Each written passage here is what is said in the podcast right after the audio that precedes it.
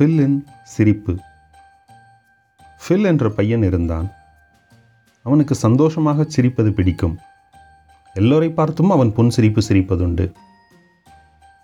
Christmas தினத்து முதல் நாள் Santa Claus அவர்கள் பரிசுகளை அனைவருக்கும் கொடுப்பதற்காக கிளம்பிக் கொண்டிருந்தார். துரதிருஷ்டவசமாக சாண்டா அவரது சிரிப்பை காணாமல் தேடிக்கொண்டிருந்தார் எங்கே வைத்தார் என்று தெரியவில்லை. சட்டென அவருக்கு ஃபில்லின் ஞாபகம் வந்தது.